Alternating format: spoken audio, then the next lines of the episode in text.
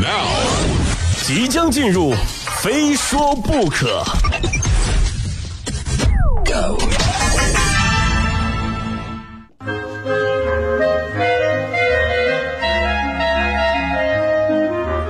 欢迎来到今天的《非说不可》，我是鹏飞啊。今天我们来说一说，当年上学的时候，老师没收过你哪些东西啊？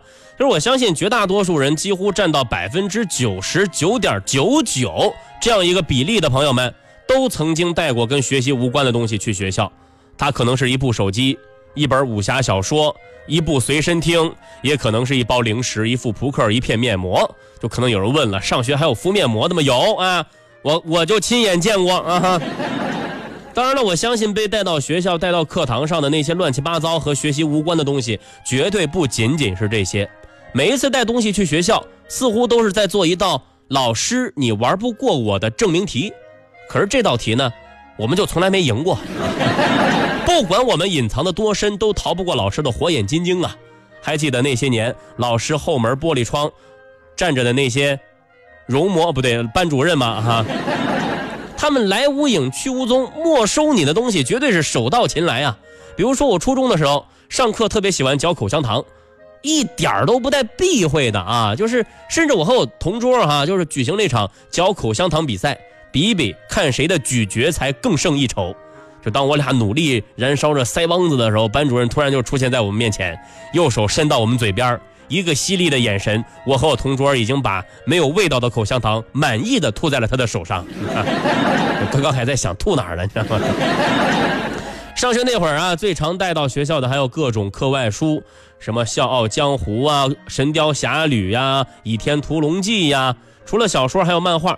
就当时班里流传最广的，莫过于《灌篮高手》全国大赛篇。就有时候看入神了啊，分明觉得自己就是樱木花道。不由自主的就心驰神往，就有那么一瞬间，我仿佛看到了自己运着篮球从罚球线起跳，朝着篮筐狠狠的来了一记，被盖了。就是因为班主任不知道从什么时候站到了我的身后，朝着我的肩膀狠狠的来了一下。自然这本漫画呢就告别了自己。第二天呢，老师把我叫到了办公室，就原本以为我可能会被挨骂哈，结果他黑着眼圈问我有没有下一卷。现如今呢，课堂上被没收的最常见的物件呢，就是手机了。有些同学上课的时候呢，还在偷偷玩游戏，窃以为在书桌上立本书，老师就看不见了。就我身边有很多做老师的朋友就告诉过我啊，其实老师在讲台上，底下学生的一举一动尽收眼底。前段时间网上还流传过一个视频，一个老师把学生正在打王者荣耀的手机收上来了，而且把手机以学生能看到屏幕的状态放在讲桌上、讲台上，让他们亲眼看着这局游戏，因为他们挂机而输掉，以及后来的被举报。就当然了，老师没收过的东西啊，刚刚也说了，远远不止这些。曾经我们班有同学课间的时候下象棋，老师看见之后也没有全部没收。只是抓了两个棋子揣兜里，潇洒的走了。有同学在课桌上摆了一盆仙人掌，老师收走之后说期末归还，结果学期末仙人掌硬生生渴死了。还有上课听 MP3 被老师发现没收，结果学期末归还的时候打开一听，莫名出现了一堆胎教音乐。就当然了，被没收这事儿啊，最痛心的、最痛心的经历啊，就是我当年数学考试的时候被没收的。考试卷啊，考试考试卷啊，因为我有两道大题还没有写完呢。老师，你你还给我，老师。后来发现了啊，被老师没收的让我最心痛的东西是我的智商。而说到被老师没收过的东西啊，还有一样出现的频率也非常高，而且这样东西呢，一旦被发现，比上课玩手机被发现严重多了。什么呢？情书。就我不知道正在听节目的各位小伙伴啊，学生时代有没有写过情书？有没有被老师截胡过？但是我相信，只要这东西被老师发现，结果一定是把爱剪碎了，随风吹向大海。不过下面这封被没收的情书呢，却感动了一众网友啊。就说前不久一对新人举办婚礼，这两位呢是高中同学啊，一直从高中恋爱坚持到现在修成正果，所以说呢，他们特意邀请了当时的高中老师来见证他们的爱情。在老师发言的时候呢，他拿出了一封信。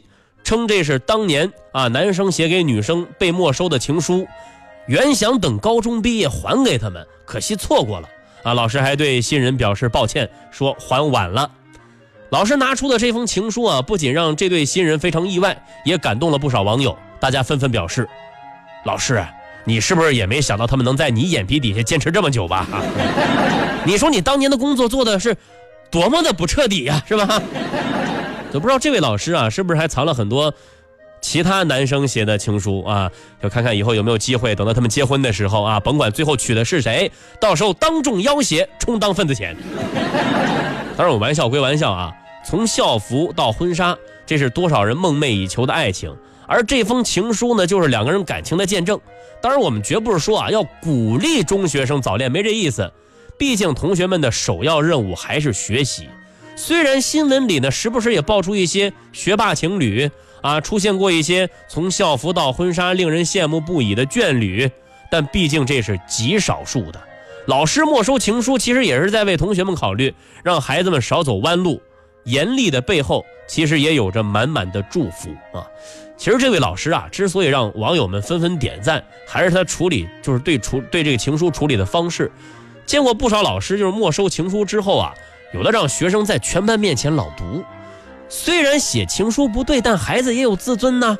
啊，你说，这么多朝夕相处的同学面前当众出丑，他什么时候才能跨过心里这道坎儿呢？两相比较啊，这位老师的做法真的是太值得称赞了。这现在回想起来啊，我高中的时候也有一位这样的好老师。